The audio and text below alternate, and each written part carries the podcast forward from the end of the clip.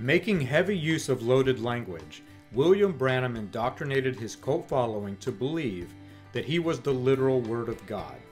Casual researchers of his ministry might overlook this fact, however, because Branham covertly did so by using Bible chapters and verses as code words.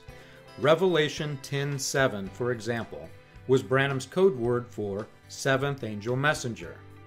And after indoctrinating his victims into understanding these code words, Branham then began combining them.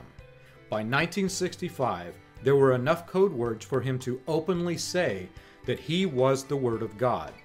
In Spiritual Food and Due Season, for example, Branham said that the man who comes with "Thus saith the Lord," code word for himself, and "The Message," code word for his sermons, when given by Elijah, also code word for himself, was the same as when Jesus Christ came to earth. He went further to say that the Word of God and the messenger of the age, code word for himself, were quote-unquote the self-same thing all the time. You can learn this and more on william-branham.org.